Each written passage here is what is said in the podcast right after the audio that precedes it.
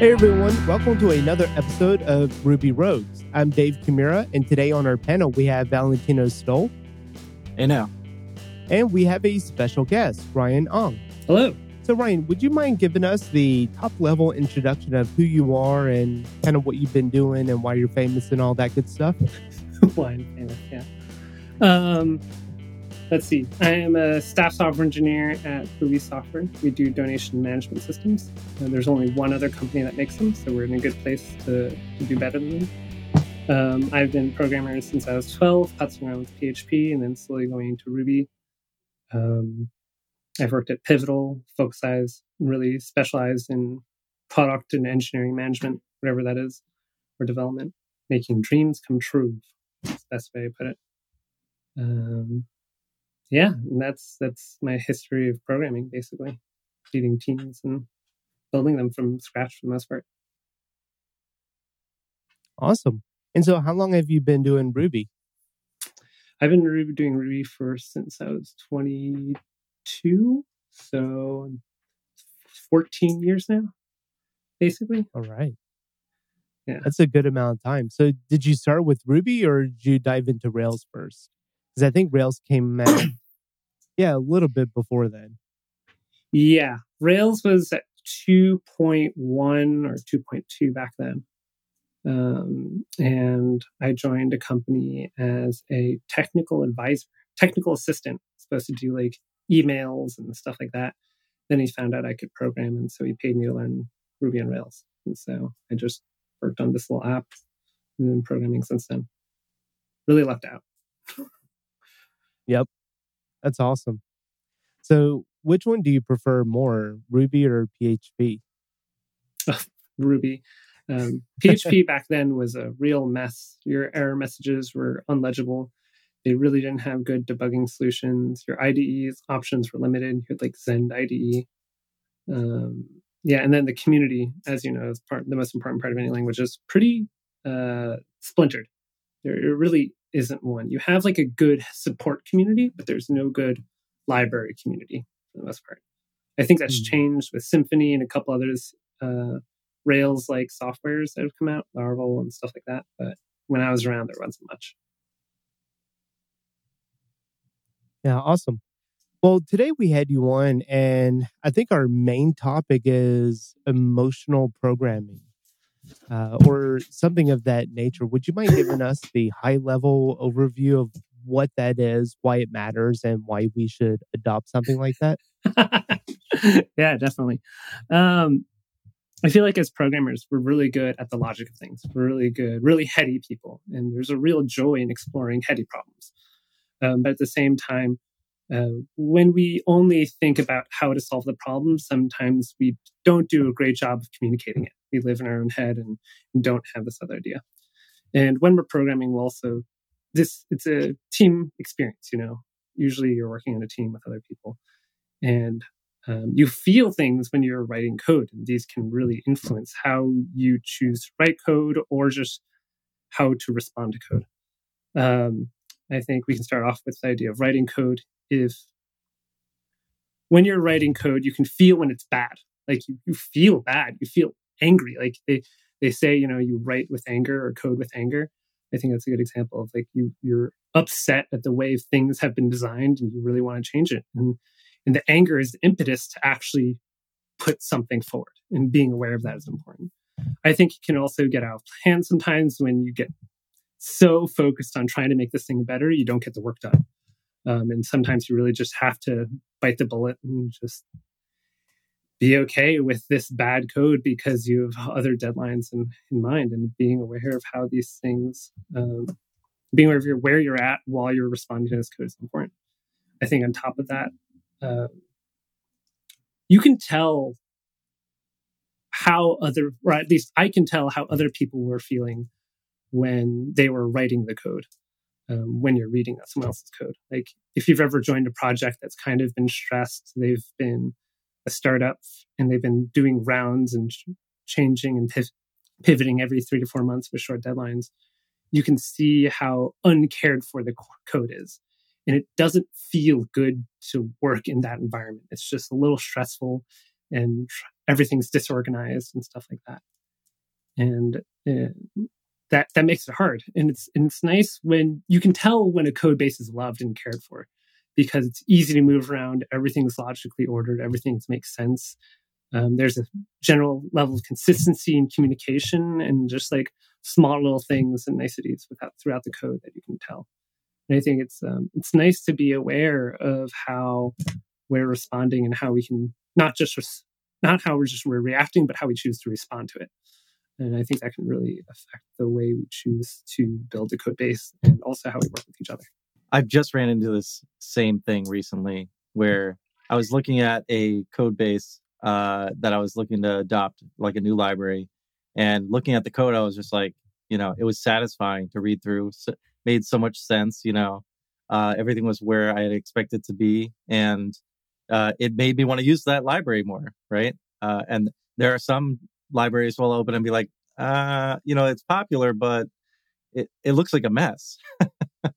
and it makes me not want to use that library. And I'll prefer something a little more simplistic or uh, maybe it's more structured a little better. Uh, and it really is a feeling. And uh, I, you know, I get that too, just like diving into new code bases, like you're saying. And, uh, you know, that feeling is really important, um, at, at least to me. And I know it, it, this whole thing really reminds me of like, uh, you know, how burnout happens, right? Like, and people get overwhelmed and it, can oftentimes just be what you're stuck in. right. And, uh, I know oftentimes, like, even just refactoring something that I have to work in that is a mess just because of technical debt or whatever it might be, just even doing a small refactor to make my life better, right? Because it would make makes me feel better knowing, oh, oh, at least this piece, you know, I know it, it works a little bit better, and uh, other people come in will feel a little better as well. Uh, and you're so right. It's like it's it's a it's a metric I feel like isn't isn't monitored. do you, yeah. do you have any suggestions for like how to go about monitoring that kind of uh, you know aspect of, of a code base?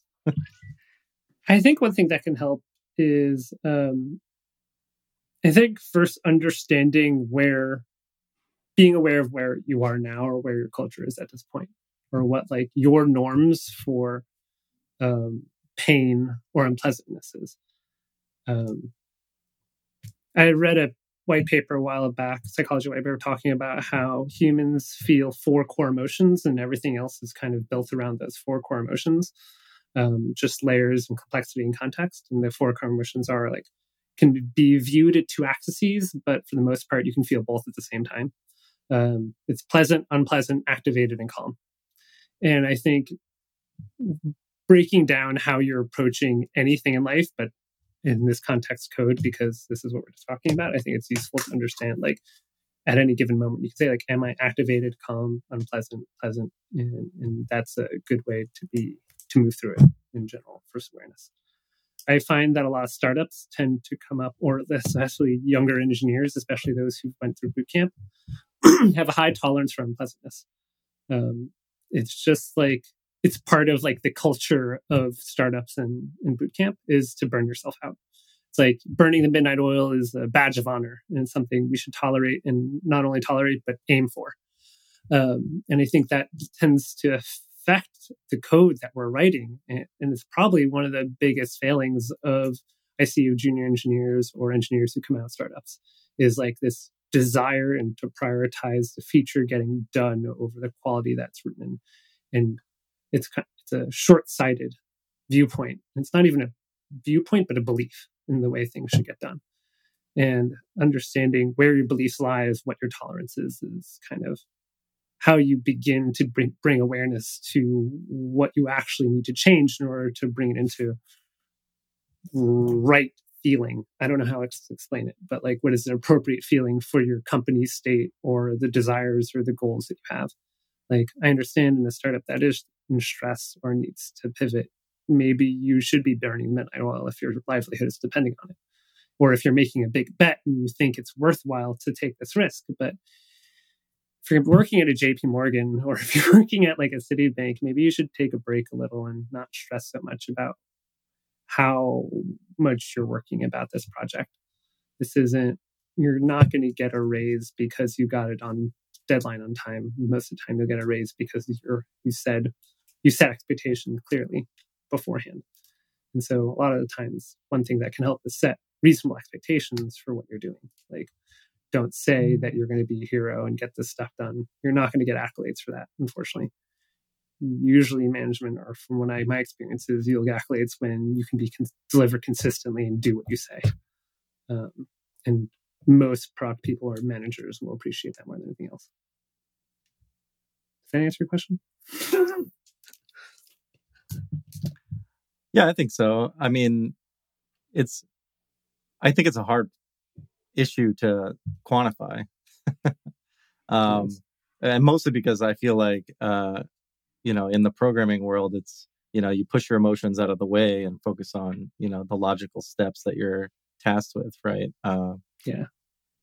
But uh, I feel like it's, it's still, you know, everybody does have like feelings with their work, right? And so like, you can't avoid it. Uh, you can't avoid it. And so I'm, I'm curious too, like, how does uh you know have you noticed anything like uh like signals that you can pick up from other other people's work as they're going through that kind of say oh like they're feeling a specific way when they are submitting something right like can you what are some ways that you gauge that and and try and like you know resolve maybe some some things out of it yeah i was trained most of my uh, training comes from Pivotal Labs. We pair where we pair it 100% of the time.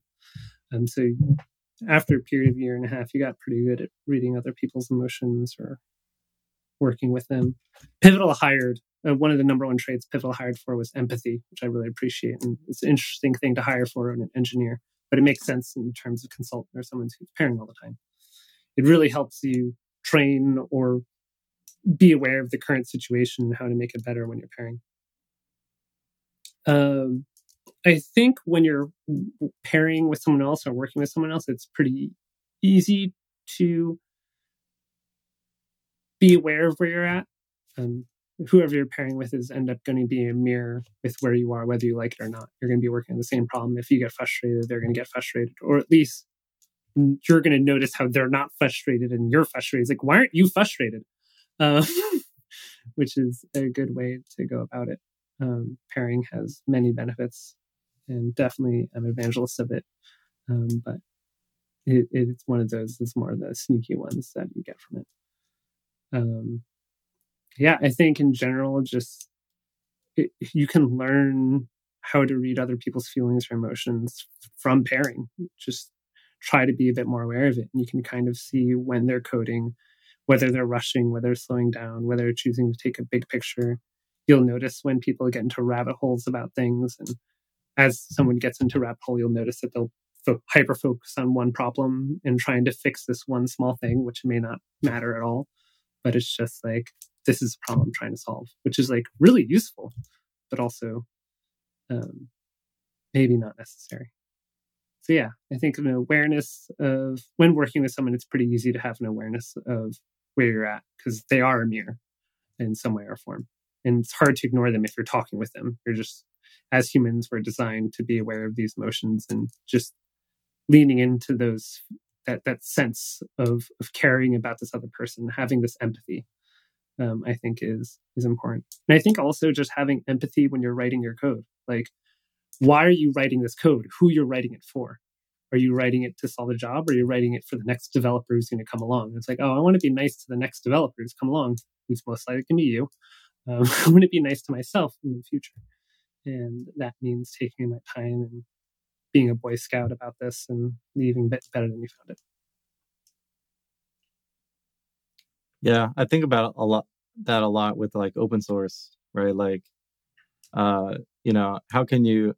And that's kind of its own beast because you know ha- as a maintainer it's one form of empathy to like be considerate and of people trying to you know contribute to your project but at the same time you know conveying that you know certain expectations uh, for the you know the code base and you know uh, milestones and things like that uh, for the project are already set up. Uh, you know, maybe a big refactor to a specific thing uh, doesn't make sense in this context. Like, how do you right like balance that in, in an open source world is is very hard, especially because you're not pairing for the most time.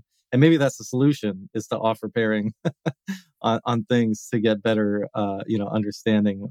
Um, but I, am curious if you have any ideas for that, like how to uh, frame open source projects better to be kind of more receptive to that uh, emotional intelligence.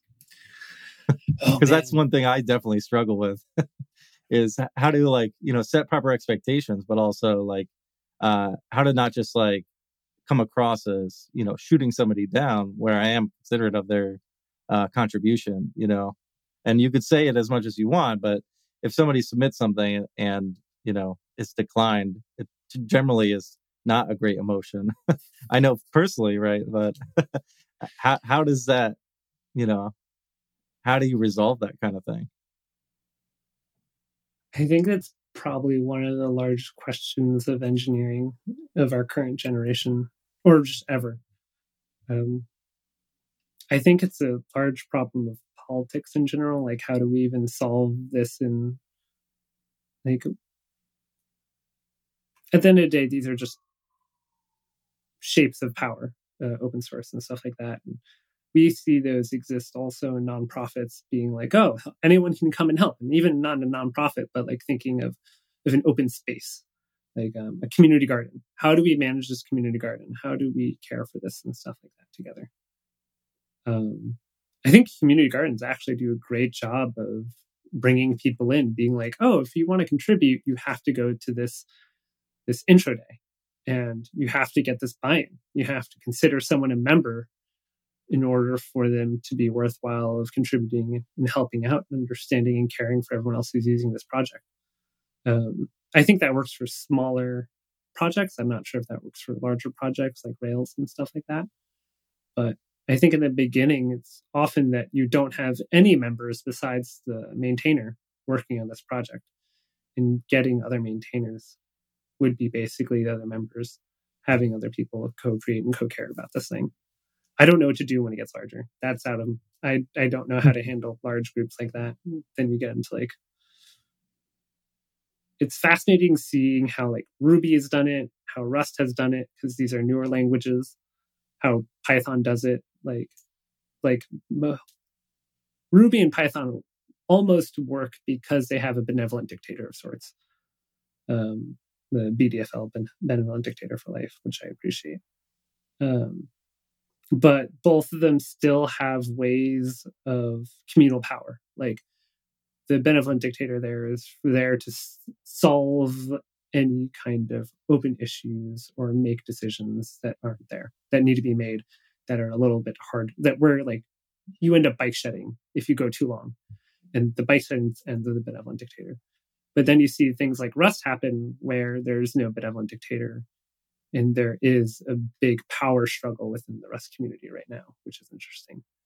Um, of like Rust trademark, which is like non-programmatic, but still a discussion that's happening and why that happened poorly, but also about API level stuff. That's always a discussion, like how the async discussion about how async would work within Rust took literally two years for anything to decide into its current format. And there's still people arguing about how it should work. And like, how do you continue doing that? I don't know. I think Rust has done a great job. Ruby has done a good job too. I, I like the motto Ruby is nice because Matz is nice. Having kindness mm-hmm. built into any kind of belief framework or political framework, I think, is important. Without it, kind of lost into conflict. And so I think the key point here, and it's not the solution to everything because you'll always have bad actors in any kind of community. Always. But it is relationships. And so in your example of the community garden, if I just see the vegetables, so I see like a big corn stalk or something, and if I'm hungry, it's very easy for me to just walk over there and grab someone's corn and you know take it in and eat it. But if I know the person, if I have a relationship with the person who took the time to prepare the ground, sow the seeds, care for the plants, I would have a much harder time to take what belongs to them because I have that relationship. And I think the same way applies to open source software because if we all hide behind our avatars and this kind of like anonymous uh, garden that is the internet, then we are less humane towards uh, one another. And so that's something where RailsConf recently passed, and I had the opportunity to go there for the first time. And I got to verbally speak with other people and meet people who I've always just known as a avatar and a username or handle. And so opening up that bridge to then form a human connection with them, I think has greatly changed not only how I view that person, you know, for the better, but also how we can then further the online relationship. And so I've always kind of, you know, passed on the Rails conferences and stuff in the past because I'm like, oh, well, you know, there doesn't look any I'm not interested in going this time. I don't want to travel and all that stuff. But having gone this past time, it's really opened up my eyes to this human aspect of relationships and how important it is uh, when we're dealing with open source communities and stuff. So, yeah, it's really amazing the power of in person organizing and gathering. I remember in the beginning of becoming a Ruby developer, going to Gotham Ruby conference was one of the biggest deals for me in terms of just being able to meet and interact with other Ruby people in New York. Ruby, the Ruby scene in New York was hilariously small like 14 years ago. Like everyone at every Ruby office knew everyone at every other Ruby office. And like for some reason, everything spun out, out of the Gilt group. Gilt group had like one of the biggest Ruby shops and everyone kind of came out of there and built the rest of the Ruby community. Like Bryan Helmkamp, creator of Racktest and stuff like that, uh, uh, was at Gilt.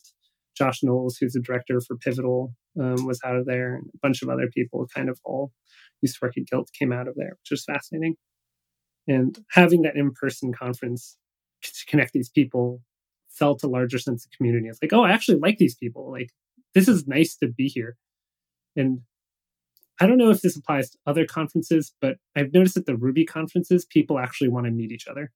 Like they're really open to just hanging out and shooting the shit. Like I remember, um, I think at the first Gotham Ruby conference I went to, I ended up sitting next to Sandi Metz and being like, "Hey, nice to meet you. I'm Ryan," and like had no idea who she was, and she was just super nice. And well, she gave a really nice talk, and then afterwards, like, why don't you work at like a big company or something like that? She was working at like University of Ohio or something like that. She's like, I get to do what I want. I don't need to join a big corporation. Like, okay, I'm just, I was like 22 at a startup. It's so funny, but they're so nice. And she was so nice to me, like, just still kind, even though I was saying very um, young and ignorant things, which I appreciate. I felt like everyone was at, about, about that at, Ruby, at the Ruby conferences. Uh, I'm well past my young age, and I still say stupid, ignorant things a lot. so it, it, doesn't get any better. And it actually gets worse as you introduce kids mm. because then the, uh, you know, in my case, like the dad jokes enter in. And then we just almost like digress 20 years and go back to the stupid, ignorant phase again. So yeah, that's where absolutely. I'm at right now is the inappropriate trolling and messing with the kids, gaslighting them and stuff. it's a lot of fun. Um, talking about the the organizations and the communities. Uh, one thing I'm always fascinated about also is like how do we change the culture?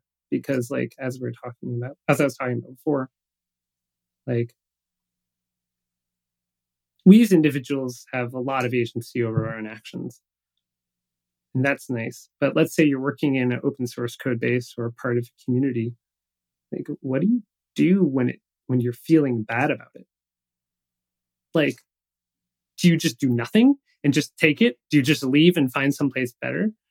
Or do you like, or do you find that you have power, enough power or influence to actually change the organization or the community that you're in? Um, as I was saying earlier, I really do believe it's easier to change a community than it is change an individual. Like maybe you only have a problem with one person, that person's just being real mean to you. Like you could talk to that person, but usually at this point they're not really interested in. At this point, they're probably not interested in changing their behavior with you. And so, like, what do you do? I find that like going to calling to the community, being like, is this an appropriate way to communicate with each other in general? Like, I don't know how to call it. I, I think we always have more power than we think we do. Does that make sense? Mm-hmm. Like there's always we can always do things that we weren't aware of or we didn't know that we could influence by just and, and we have to become aware of them or figure out what they are. There's always opportunity.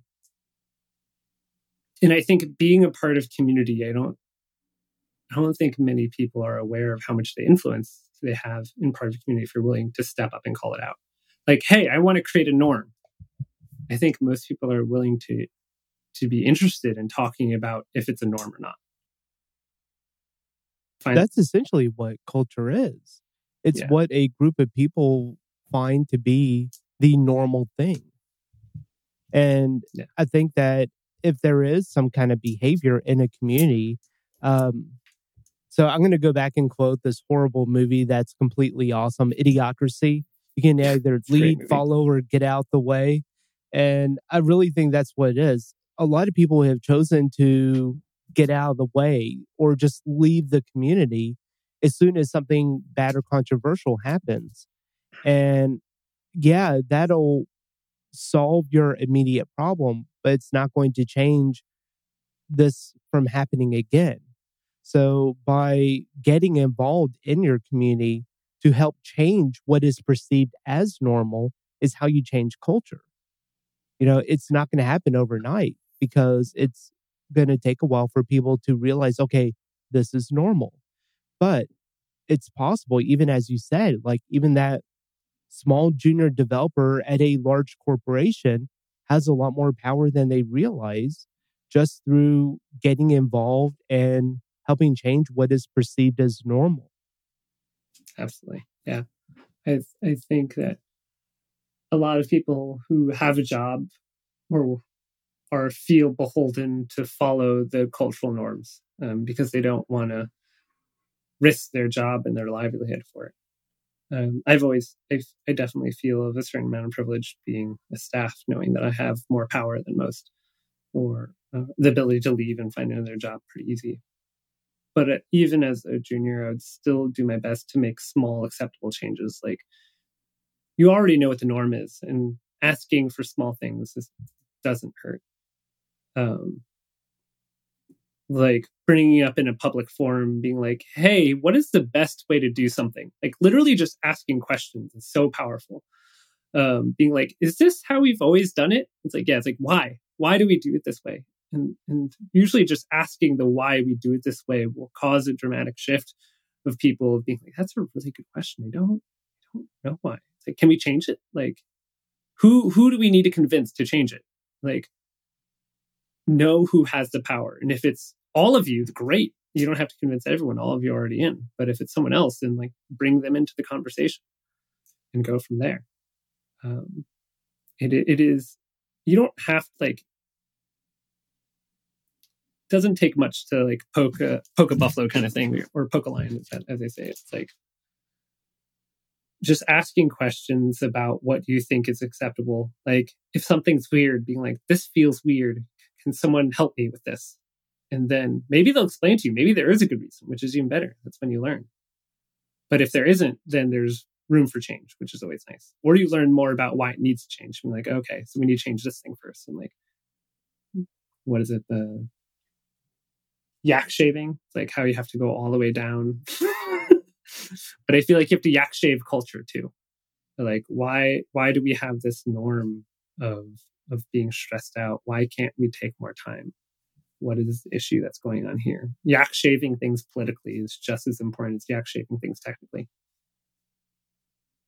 So I remember like 10 years ago, Ernie Miller created humanedevelopment.org. And I think it covers a lot of this where, you know, the basic captions is we are humans working with humans to develop software for the benefit of humans. So I'll link to it. It's pretty cool. Oh, this is amazing. This reminds me of like a old school agile manifesto level stuff. Yeah, yeah, yeah. That's super cool. I always want like I love these beliefs. I wish there was a bit more of a guide in how to like enact change. Like it's like, okay, this is what we believe. But but how do we go through that? And I think this is one of those first steps. So it's like, can we agree on this manifesto? Can we agree on this one community principle of uh, of humane development or or whatever you wish to call it? then if you don't agree with it, then why aren't we making that change? It's a nice way to go about it.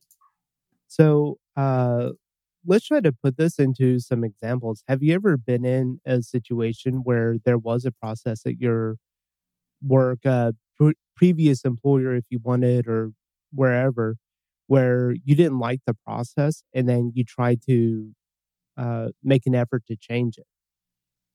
And how'd you go about that? And were you successful because we're not always going to succeed at changing something to be the what the culture that we want it to be. Yeah. I, I have a tendency of going into companies, um, pitching myself as the cleaner. I'm going in and kind of cleaning up old code, cleaning up code debt, uh, changing processes and stuff like that. And um,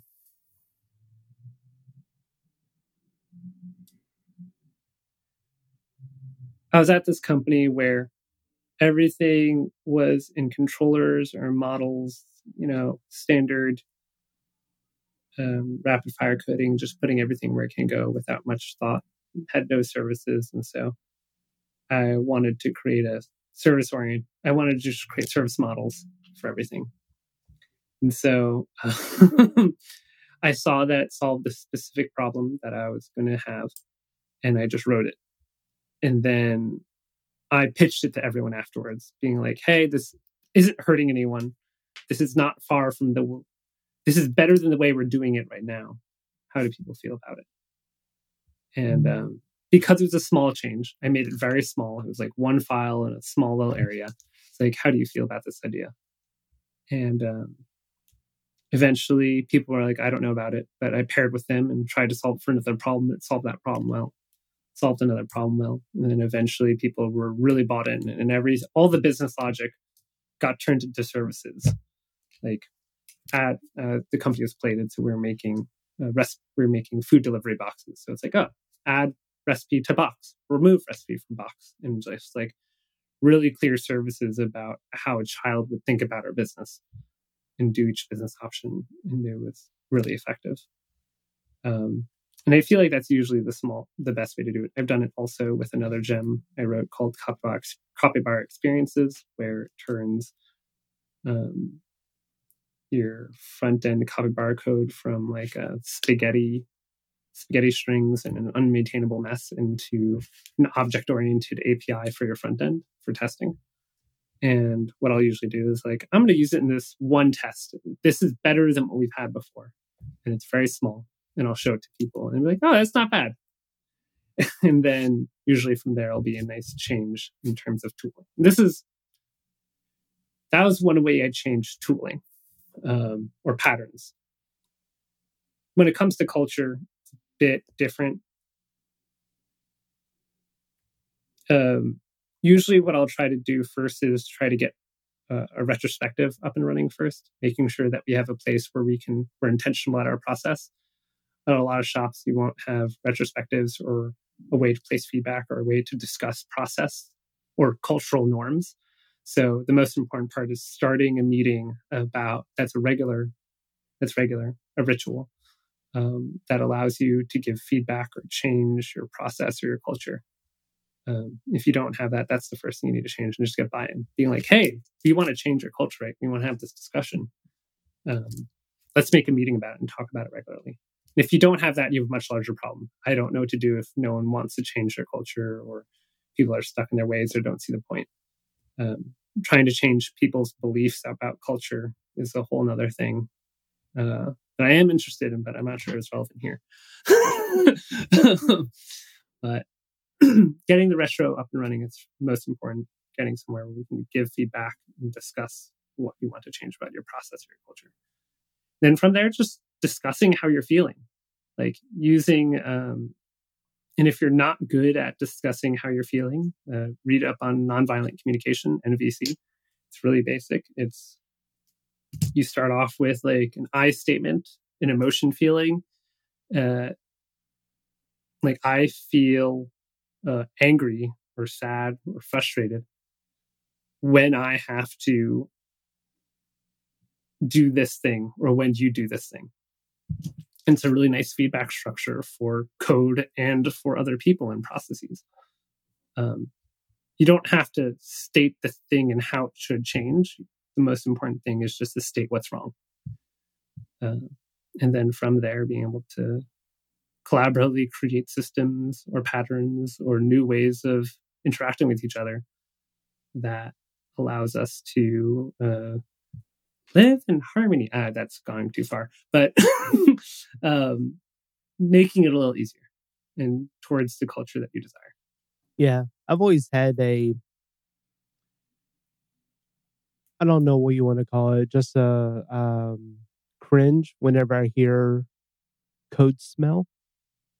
Because uh, to me, I think that is a direct it's another way of saying like, hey, the code you wrote is crap. That's why it smells like it's crap. Mhm.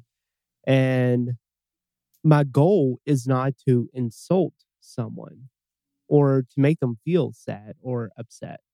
So I like using the phrase that this code has an opportunity for improvement because you're essentially saying the same thing, but it can be perceived in a different way.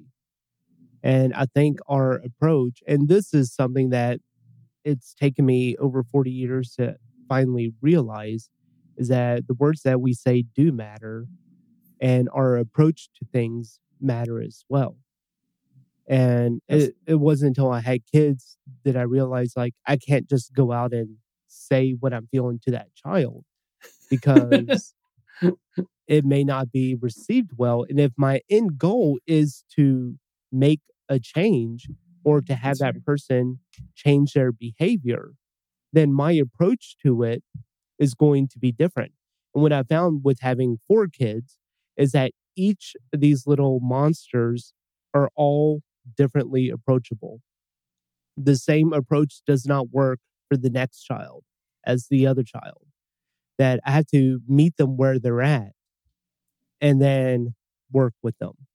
If I try to use the standardized approach for all four, it's not going to work. Either three of them will be crying or one of them will be fighting and yelling. So it's unfortunate that we have to do that, but that's the reality that we live in. If you have the energy to do that with your coworkers, I applaud you. I do not. I am not interested in parenting my coworkers. but it is something that is necessary sometimes if you are a manager or a leader. It is absolutely true.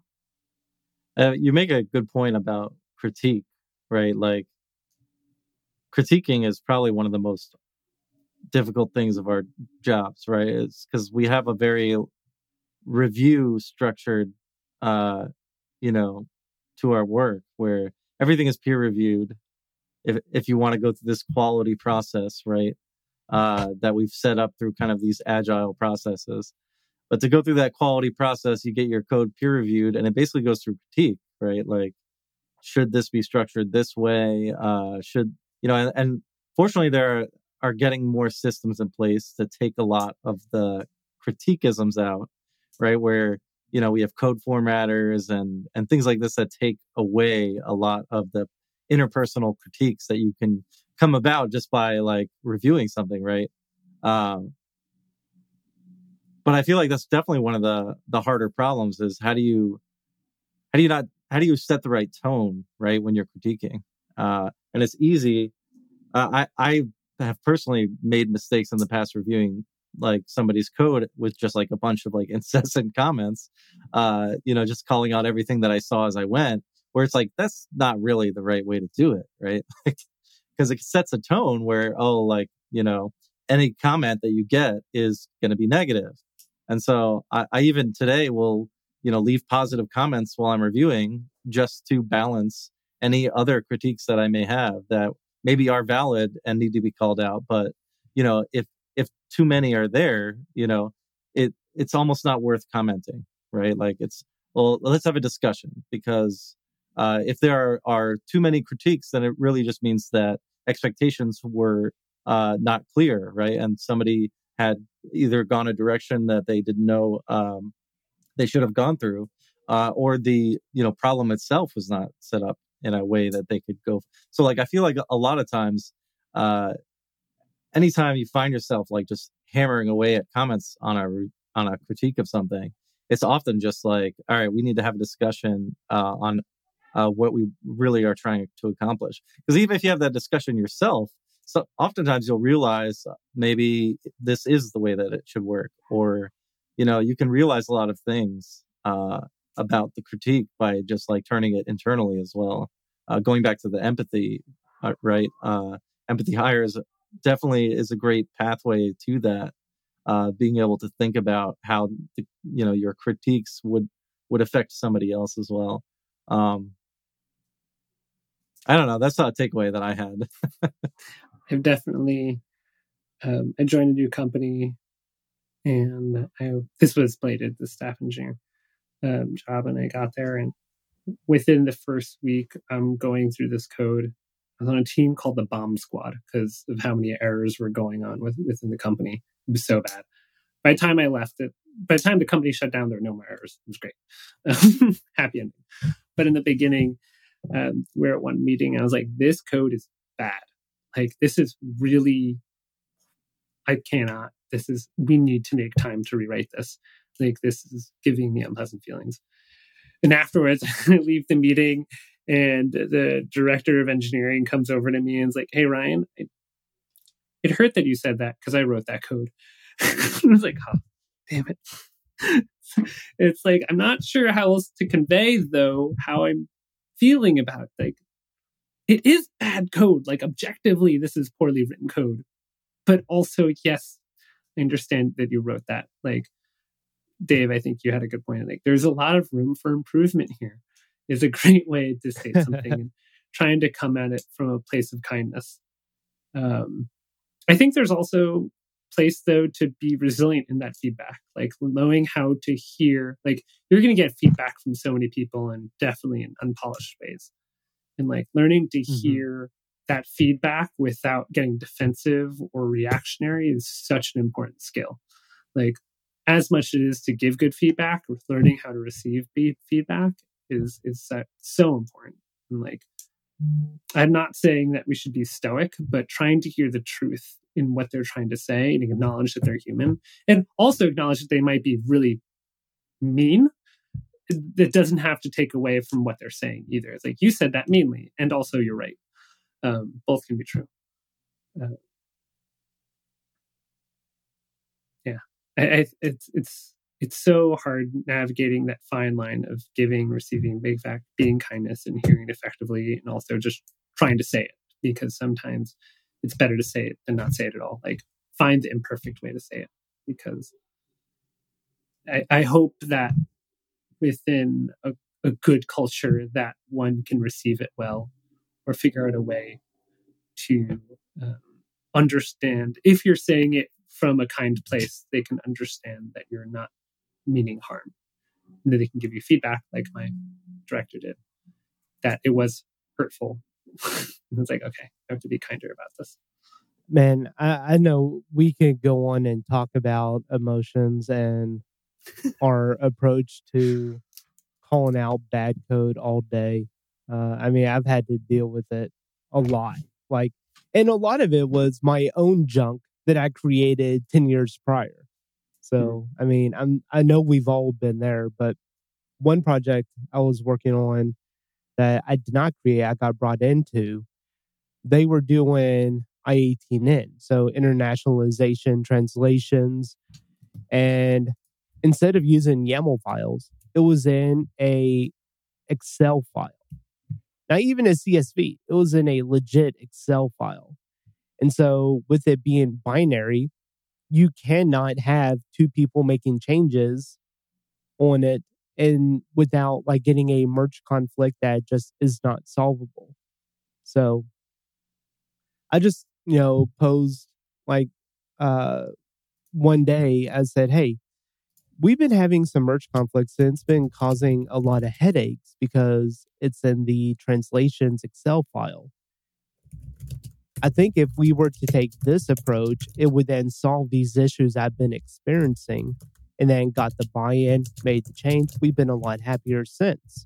So I think that unfortunately, even in a small team, there can be a sense of politics that we had to navigate around and really just have a tactful approach.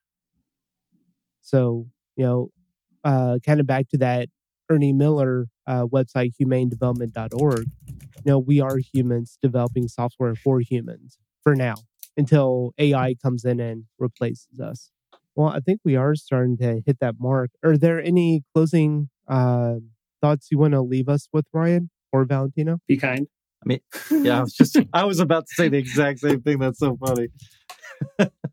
yeah, I completely agree. Pivotal had a, a saying that I still resonate with and kind of take with me in each job. And the three rules were do the right thing, do what works, and be kind.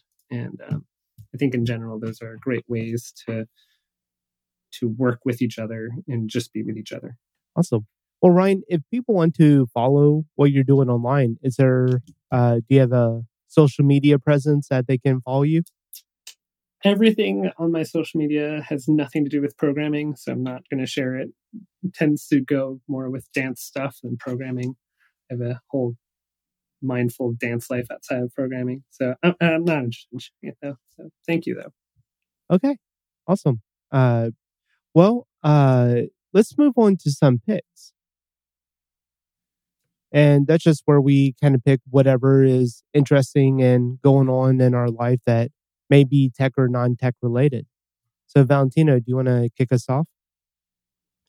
Yeah, sure. Uh, I just listened to kind of incredible uh,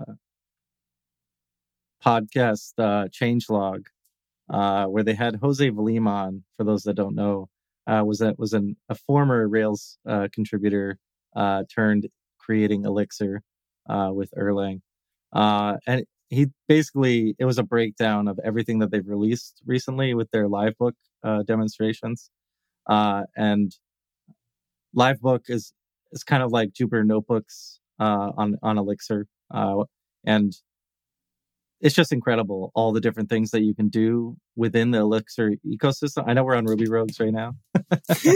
uh, Elixir, uh, the, uh, Elixir, they just like basically wrapped the entire machine learning uh, ecosystem uh, into the language in a like a fork of Elixir uh, in a like a its own ecosystem called Nix, and it's it's remarkable. And you basically have access to Hugging Face models in a very easily deployable and replicatable uh, you know distributed processing system. It's like it's the most wild thing i've ever seen. But anyway in this uh in this changelog episode he goes through and breaks down all the different things that they're working on and uh I, am not gonna lie i'm i'm definitely checking it out uh gonna play around with some bumblebee. That's awesome. I'll have to check that out. Any other picks or is that that it? Uh check out my gem Capybara experience. um, it, it, I just released it about a month ago, and cool. it it it can really change the way you do front end testing. Um, it kind of uses a form of page, page objects, and it really tries to and it solves the entire problem of the longevity of uh, front end taste testing, which is uh, pretty wild. Um, usually, after working on a project for like three years or so, changing anything in the front end means you have to change 50 or 60 front end tests. Um, this allows you to change one or two files. So that that's really it. That's awesome. And so I'm going to pick a website that I created and released last night uh, in response to another website that someone created and released the day prior. So someone created gowithphp.com and it was the PHP propaganda why you should use PHP. So I created gowithruby.com. And that is my take on the Ruby propaganda as to why everyone should use Ruby. So I will pick that and share that with you all. All right. Well, Ryan, I really appreciate you coming on and talking to us about the uh, emotional side of programming. It's my pleasure. Love to talk about it. All right. Well, that's all for this one. Uh, thank you all for listening.